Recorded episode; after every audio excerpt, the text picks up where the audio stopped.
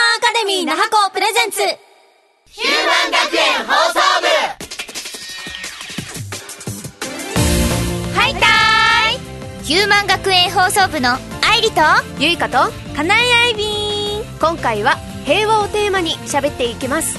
でも平和ってなんだろう？かなえはご飯がたくさん食べられたら平和だと思う。世界には毎日ご飯が食べられない人もたくさんいるんですよ。えそうなの？でもこんなに食べ物たくさんあるじゃん。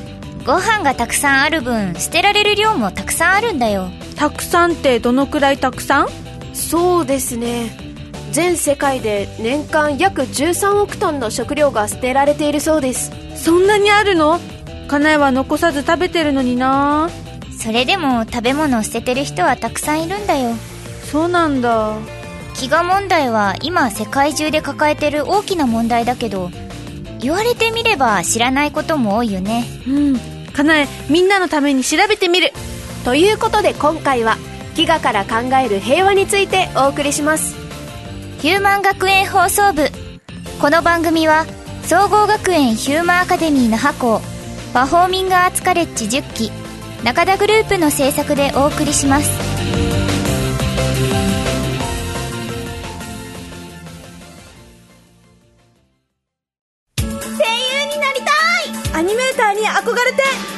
リエイタいイラストレーターって夢だったんですよ。なりたい自分にここでなる。総合学園ヒューマンアカデミー那覇校0120ゴーゴー那覇行こうはい始まりました。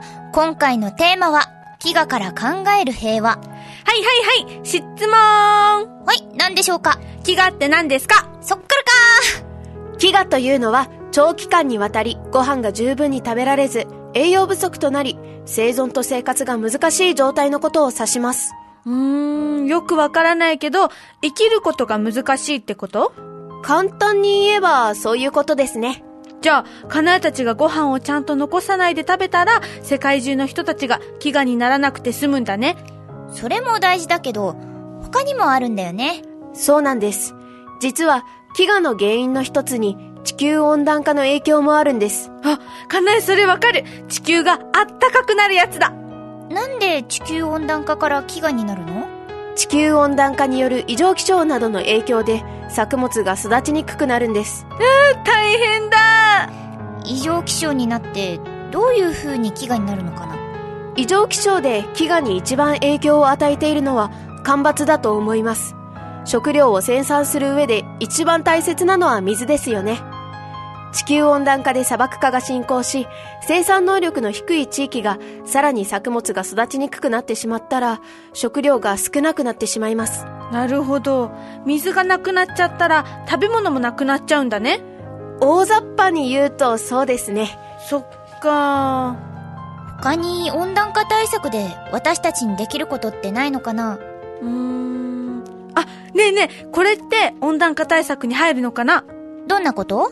えっとね、外が明るい時は電気をつけないとか、エアコンとかも使わない時にコンセントを抜いたりとか。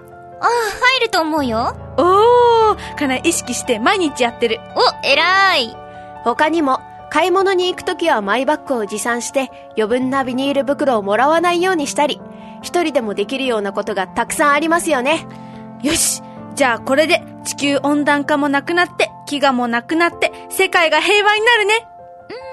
そうでもないんだよね。え、まだあるの？うん。地球温暖化も原因の一つなんだけどもう一つ大きな原因があるんだよね。そうなんです。もう一つの大きな原因は戦争なんです。ヒューマン学園放送戦争か。沖縄でも戦争あったよね。うん。戦争でご飯も食べられなかったっておばあちゃんが言ってた。戦争が起こるといろんなものが壊されたり作物を作る畑がなくなったりするからそりゃご飯も食べられなくなるよね。部そうですね。さらに戦争により人やお金がなくなるとインフラ整備にも時間がかかるので安定した食事もできませんしね。インフラ？インフラって何？インスタントフライの略？それはあげちゃダメだね。インフラというのは簡単に言えば生活の基盤となる施設のことです。主に道路や水道、電力を指すことが多いですね。その道路やそこに住んでる人たちが戦争で亡くなったら、食べ物や水を運ぶことが難しくなるよね。なるほど。食べ物があってもみんなのところに届かないと食べられないもんね。そうだね。他に戦争をなくすために自分たちでできることってないかな？そうですね。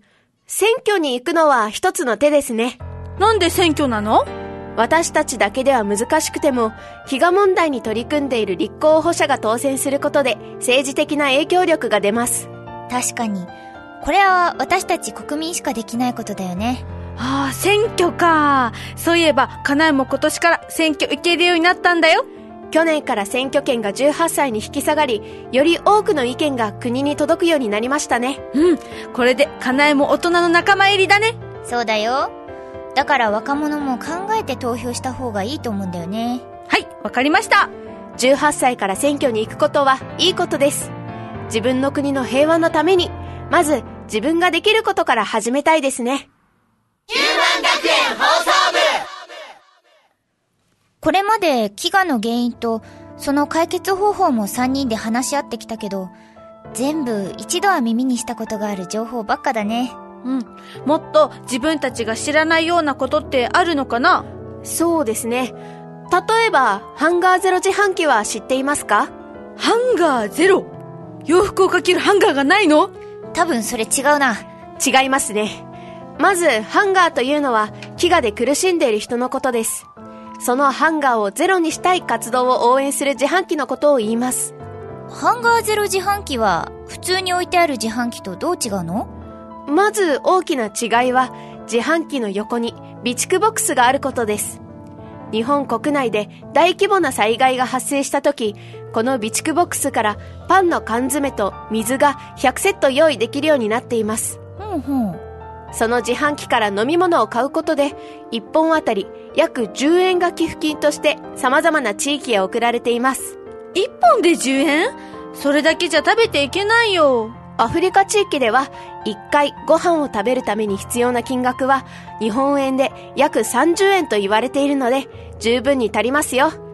そんなに安いんだ。日本ではうまい棒くらいしか買えないよ。それだけ物価もとっても低いんだよ。ああ、そうなんだ。ちなみに、このハンガーゼロ自販機は日本で100台ほど設置されているので、青い自販機を見つけた時はぜひ買ってみてくださいね。はーい。寄付といえば、意外と寄付の仕方ってわかんないかもね。ああ、そう言われてみれば。先ほどのハンガーゼロ自販機のように商品の売り上げの一部が寄付金になることによって私たちの知らない間に寄付をするということはありますけどね。うん。ちゃんと寄付をしたい時ってどうしたらいいの？いろいろ方法はあるのですが、一番わかりやすいのは国が活動している国連 WFP 募金から寄付金の振り込みをすることですかね。国連 WFP。聞いたことあるけど、どんなことしてる団体なの？国連 WFP とは国連機関の一つでワールドフードプログラムつまり飢餓のない世界を目指して活動している食料支援団体のことです正式名称は国際連合世界食糧計画と言いますああ、なるほどね。難しくてよくわかんない。募金活動を行うことでご飯や薬教育環境の提供などを行っていますさっき戦争の話の時にも出ていたインフラを整えるための修復工事も活動の一つですすごいね。この国連 WFP 募金はどこからできるの？国連 WFP のホームページからクレジットカードや楽天銀行などから振り込むことで募金ができますよ。うーん。クレジットカードのやり方とかよくわからないから、もっと簡単に募金とかできないのかな？うーん。あれは？あの、お店に入った時、レジの横に置いてある募金箱とか。なるほど。それなら知ってる。かなえでも募金できる。そうですね。それだけでも飢餓で苦しんでいる人の助けになります。身近にあるけど、意外と知らなかったし、これも自分たちでできることだよね。これからはちょっと意識して自分から行動してみよっかな。うん。かなえも世界の平和のためにいろんなことしてみるヒューマン学園放送部はい。今回は飢餓から考える平和について紹介しました。二人ともどうだった？今回のラジオは今までで一番難しい内容だったけど、平和ってもっと難しいし大変だけど大切だなって思った。かなえはかなえにできることを一生懸命頑張ります。そしてご飯は残さずしっかり食べましょううん、大事だね。ゆうかはどうだった？改めて平和について考えることで私たちがいい暮らしをしていることをとても実感しました。日本の平和だけでなく世界の平和にももっと視野を広げてさらに勉強していきたいです。愛理はどうでしたか？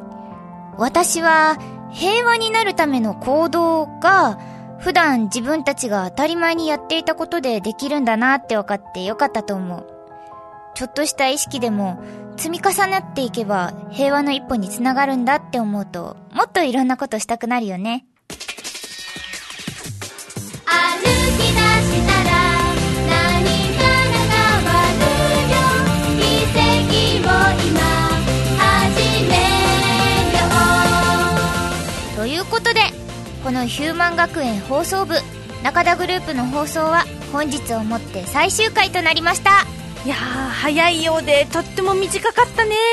いろんなことをラジオで取り上げてきましたからねそれじゃあ最後だしこのラジオの感想でも言っていこっかなまずかなえからはい。かなえはいつもラジオでわからないことがたくさんあって大変だったな。でも、そんな知らないことをたくさん知ることができて嬉しかったし楽しかったよ。もっとかなえもたくさん勉強するぞあよかった私と優香が説明した甲斐があったね。優香はどうだった？基本的にラジオは声だけでリスナーの皆さんに情報をお届けするので言葉だけで伝える難しさというのが印象的です。自分たちの調べた情報をいかに理解してもらうか。それが毎回難しくて何度も原稿を見直していた半年でした。愛理はどうでしたか？ラジオの中でかなえのボケに突っ込んでいくのが楽しかったな他には進行がメインだったから進行していく上でのコツとかもつかめた気がしたラジオだった。みんな違うことを考えてたんだね。でも、この3人でラジオができて楽しかった。またどこかでやりたいね。そうですね。機会があればぜひ。またやろう。それじゃあかなえ最後に挨拶お願いします。はい。約半年間の間かなえたちのラジオを聞いてくれて本当にありがとうございましたそれじゃあまた会う時まで。せーの。またねバイバイ。ヒューマン学園放送部。この番組はヒューマンアカデミー那覇校パフォーミングアーツカレッジ10期中田グループの制作でお送りしました。